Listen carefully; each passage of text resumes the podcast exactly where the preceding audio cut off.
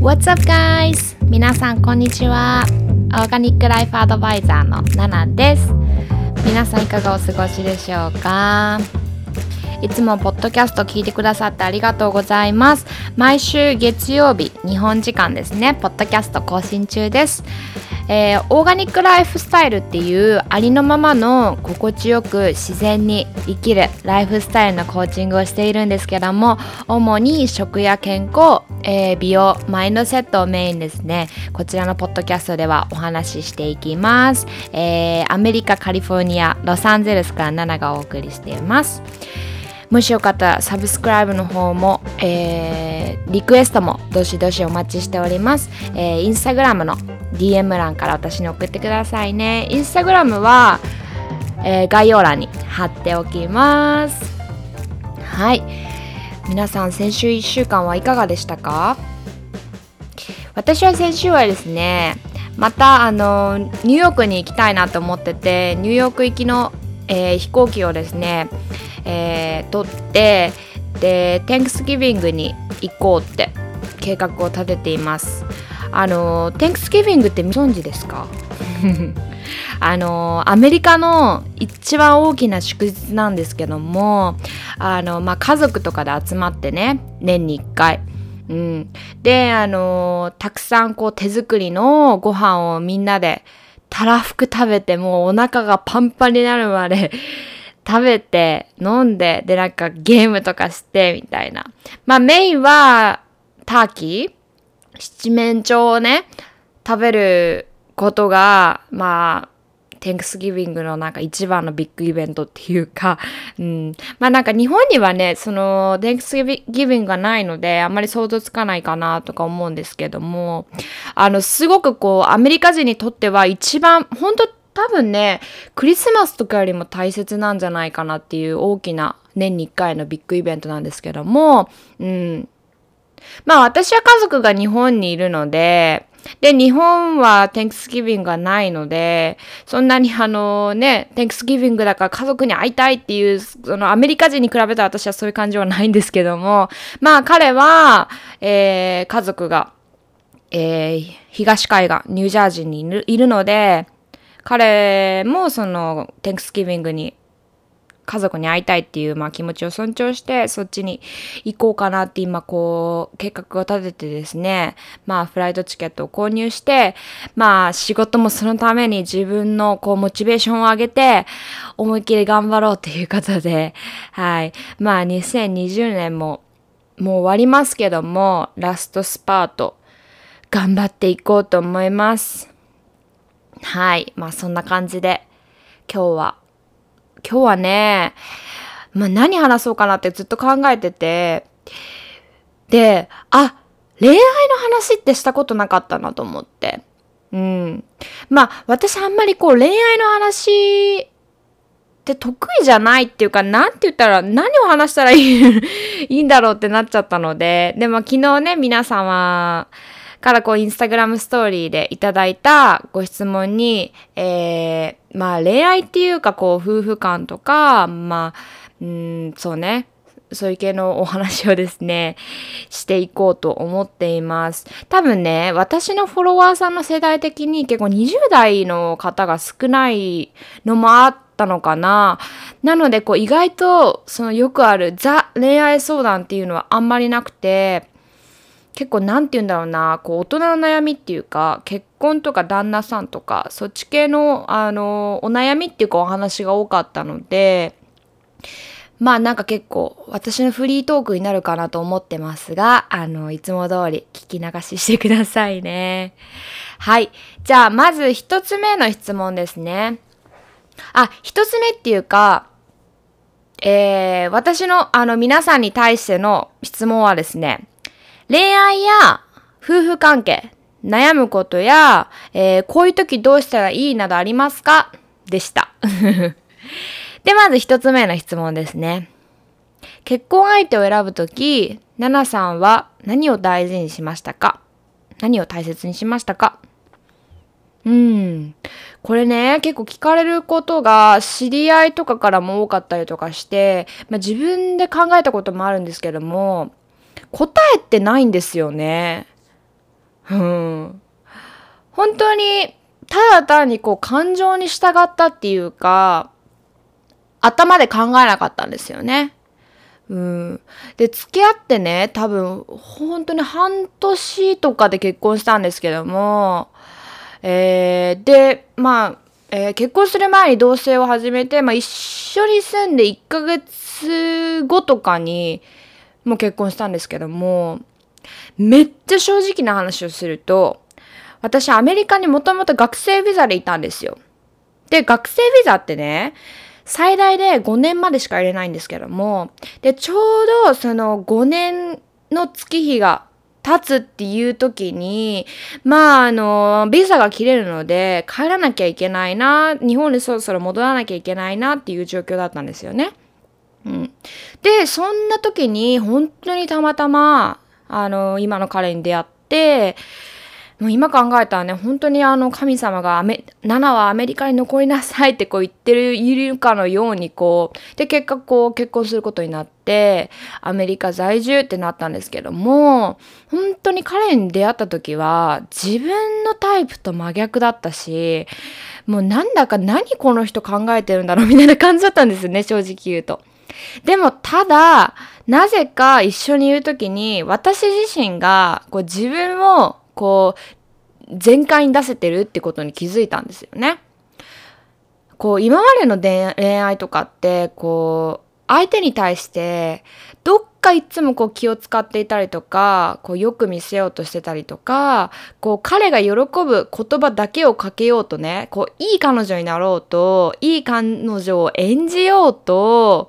えー、なんかこう頑張ってたりとか、そのためにはどうしたらいいのかとか Google かけたりとかね、本当にそんな感じだったんですけども、なんかそうやってこう頭で考える恋愛ばっかりをしてたっていうか、でもそうなってくると、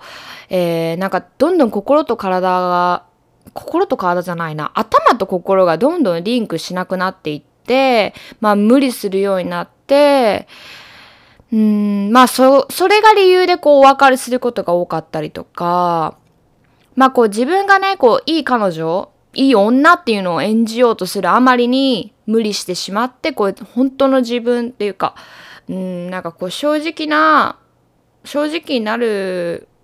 自分がこう怖かったりとか、そういうのを出すの怖かったりとか、まあ、そんな感じだったんですよね。でも、今のあの、まあ、あの、シーザーに出会った時は、なんか、うん、頭で一切考えてない。なんか心のままに彼と過ごせる感じっていうのを感じたんですよね。で、もちろん結婚ってなると将来のことをしっかり考えなければならないと思うし、えー、そこでこう経済的なことだって、安定した仕事だってとかこういろいろ考えると思うんですけども、たとえそれが全部完璧に揃っていたとしても、もう本当にそれより何より、こう結婚するから一生一緒なんだって、うん、まあこう誓いを立てるんですけども、実は、あの、私も彼もそうは思っていなくて、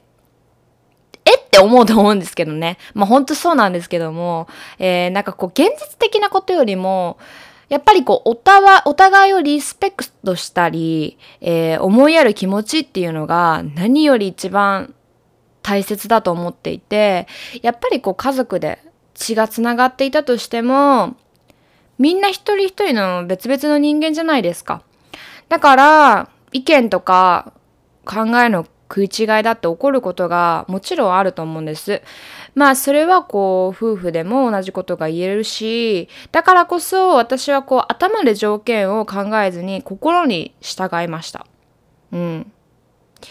まあ、ま、周りにこうなん何を言われてもね、こう自分が心から彼といて幸せだったらいいって私は思ったんですよね。まあ別に誰に反対されることとかもなかったんですけども、はい。まあその感覚とか感情っていうのを、えー、信じました。で、まあ結婚に対する価値観とかって、まあみんなそれぞれ違っていいと思うんですけども、まあ、うーん、そうだな。こう、現在、こう、頭で条件を揃えて、はい、婚活。みたいな風潮があるなってすごい思うんですけども、うーん、なんかぶっちゃけ言えば結婚が全てじゃないし、ほんとそれぞれのえー、人生好きなようにアレンジしていいと思ってるんですよ私は。やっぱりねこう結婚とかだけじゃなくてもこう自分の気持ちとかを考えてやっぱり感情っていうのを一番に大切にしてもらいたいなってやっぱ一度きりの人生ですしね本当にあの楽しんでもらいたいっていうか幸せになってもらいたいっていうか幸せになるべきだと思うんです私たちは人間は。うんって思いました。で、めっちゃ話それてますね。いつも話がそれてしまいます。はい。じゃあ戻します。えー、じゃあ二つ目のご質問に行きますね。えー、彼に私の考え方やネガティブなところが気になって、もう一緒にいられないと言われました。悔やんでも悔やみきれなくて、どんどん自信をなくして、自分でもネガティブを思わせてしまう行動や言動をしたことを、えー、ずっと考え込んでいます。どうしたら前に進めると思いますか？ナナさんならこんな時どうしますか？おー、めっちゃハグしてあげたい。大丈夫です。うん。なんかね、人間関係とか恋愛関係でもまあそうだと思うんですけども、合わない相手って必ず必ずどこにでもいます。うん。なんかそれがこう相手が悪いとか、自分が悪いとか、まあそういうふうにはつながらずに、ただ単にこうお互いが、お互いにとってベストではなかったっていうだけの話だと思うんですよね。うん。でね、まあ、やっぱりこの方は自分がした行動とか、えー、言動を悔やむっておっしゃってるんですけども、うん、でもその行ったその自分が取った行動とか言動、えー、まあ、その時自分はどうしてその行動を取ったんだろうっていうところに、えー、うんフォーカスしてもらいたいなって思って必ずこう何か理由があると思うんですよね。こう例えば、まあ、彼に対して、えー、正直に物事を伝えられないような2人の関係性だったとか、まあ、こう直接こうお話を聞いていないので、まあ、どういう状況だったとかどういうあの関係だったとかはこう深くはこれからはあの読み取れないんですけどもやっぱりこう、えー、なんかこうネガティブってって言われてしまった行動を悔やむ必要はないなって私は思いますね。うん。やっぱりね、こう誰かとの別れとか恋愛関係とかそういう特別な感情を抱いた人と離れるって、まあ、すっごく苦しいとは思うんですけども、必ず必ずあの、立ち直れます。うん。で、立ち直れた時に必ずその経験がですね、うん、あの、皆さんを強くします。でも、まあ、今はその自分が取ってしまった行動、まあ彼に言われたこととか、えー、ネガティブが嫌だとか言われたこととかをね、こうエンドレスに考えてしまうことをしてもですね、やっぱり何も変えられない。過去って過去だからもう過ぎてしまったことだから変えられないんですよね。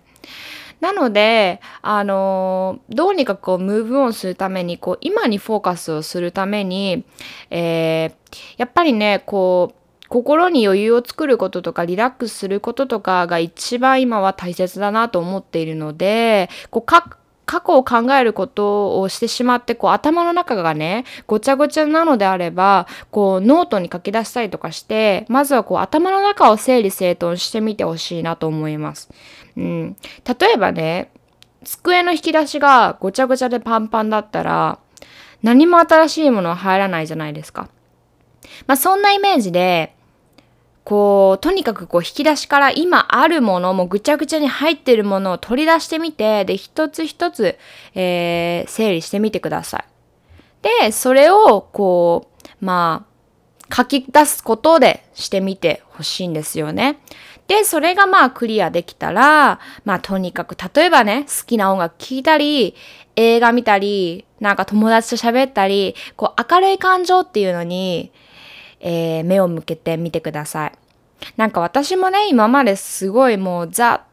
なんだろうもう、あの、トクシックなこう、うーん、なんかこう、毒な、毒なって言ったらあれだけど、まあ、恋愛っていうのをいっぱいしてきて、うん、なんかその直後とか、まあ、その直後っていうか、こう、しばらくは本当最低、なんであんな傷つけてきた人と一緒にいたんだろうとか、まあ、考えたこともあったんですけども、なんか今はそんな過去も、こう、今の自分を作り出して、なんかこう一歩成長することができたなって、えー、まあ振り返れるようになりましたね。やっぱりこれはこう、いくらこう年を重ねても大人になってもそうだと思います。やっぱり大人になればなるほどこう人との別れっていうのはこう複雑化するじゃないですか。うん、だからこう、まあ、忘れられないって思ってしまうこともあると思うんですけども大丈夫です。もうただただ今は本当に自分をこう癒してあげてリラックスすることっていうのに、えー、焦点を置いてもらいたいなと思っています。はい。それではお次、3つ目の質問です。自分の旦那さんのことをとっても大切に思うのですが、二人の子供の世話をしながら家事をして、そして仕事もしているために余裕がなくなり、旦那さんのちょっとした行動にすぐイラッとしてしまって思ってもいない嫌味を言ってしまうことがあります。お毎回効果あ毎回後悔するのですがこの感情的になってしまうことそして疲れが単純に溜まっているのだと思うんですが具体的にどうしたらいいでしょうか、えー、何か言ってしまった後に罪悪感が残って旦那さんに対して気を使ってしまっての繰り返しで悪循環です。うーん、なるほど。まあ、この方は旦那さんに思ったことを、要は素直に言えない。または、思ってもいないことを言ってしまうっていうところに悩まれてると思うんですけども、まずね、いつも本当にお疲れ様です。本当に。なんかもう世界中のママさんにもこうお疲れ様ですとね、こう声をかけたいです。やっぱりこのまあお悩みを読んでてすごく思ったのが、まあでもすごくこう、あの悩みと言ってもすごくクリアというか、やっぱりこう育児や家事、で、あの、お仕事もされていることな、ということなので、本当にこうバタバタ、毎日忙しい日々を送られてると思うんですけども、うん、まあそのね、生活リズムっていうか、スケジュール自体を変えるっていうことは、まあなかなか限界限界があるかなと、えー、思うんですけども、まあその今思われてる、えー、気持ちだったりとか、まあ、私に今お話ししてくださったこととか、まあ、そのままあの伝えてみてはいかがでしょうか。やっぱりねこうお忙しいスケジュールの中で、まあ、体力とかにもこう余裕がなくてでなおかつ心の中にねこう悩みを抱えてしまうことが、うん、この方がしなければならないことではないと思いますし本当にね、こう家庭内でママが幸せだと家庭がハッピーになるっていうのは、こう人間の本質とか本能とか、こう女性性とかを考えた時にすごくこうメイクセンスなので、やっぱりね、こう自分の気持ちとか思いっていうのを、あの、話してみたらいいと思います。で、旦那さんの思いも聞いてあげてみてください。まあ会話するってねもう本当に本当にすごくこう人との付き合いの中で、えー、まあ、私たちが思うよりも大切だと思うんですよね。やっぱりこう同じ人と長く過ごせば過ごすほどあの、まあ、慣れてしまってその自分の気持ちをうんなんかこう言わなくてもわかるでしょみたいな風にねこう、まあ、女性とかは特にこう感情でものを伝えようとしたりとかしてしまいがちなんですけどもやっぱりこうみんなこうあの結婚してたとしても夫婦だったとしても、えー、やっぱり別々の人間なんだっていうことは必ずあの忘れないようにして、うん、とにかくねあの自分もこう不満をためたりとかそういうふうにつながらないように自分の気持ちを常にこうあのなんか吐き出すっていうかこう伝えてあげるっていうスタンスでいることがすごく大切じゃないのかなと思ってます。まあ、なのでこう今日から今からすぐあのできるこう夫婦の会話とか、まあ、気持ちとか思ってることをトークアウトできる環境づくりのためにやっぱりね1日5分でもいいのでこう旦那さんと旦那さんだけそのお二人でこうお話をするっていうことを始めてみるといいかなと思います。本当にね、1日5分からでもいいです。こう夫婦としての会話の時間を持ってみるっていうことが、あの、常日頃から大切だなと思っています。うん、まあよく言うことなんですけども、まあ、これを伝えたらこう思うかなとかえー、まあ、こう言ってくるだろうっていうことはあのかそういうふうに考えることはなるべく控えてとにかくこう自分の気持ちを伝えるっていうことに集中してみてほしいなと思います。はい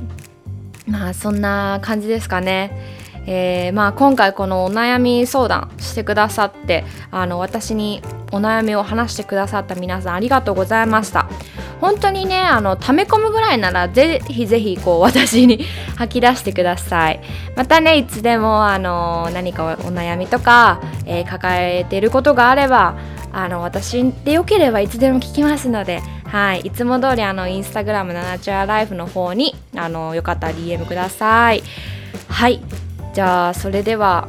今日は、まあ、なんか恋愛相談っていうか結構夫婦とか結婚とかの話になりましたけどもはい。まあ今日も最後まで聞いてくださってありがとうございました、えー、今週もですね素敵な1週間になりますように私も、えー、カリフォルニアから願っております。それではまたねバイバーイ。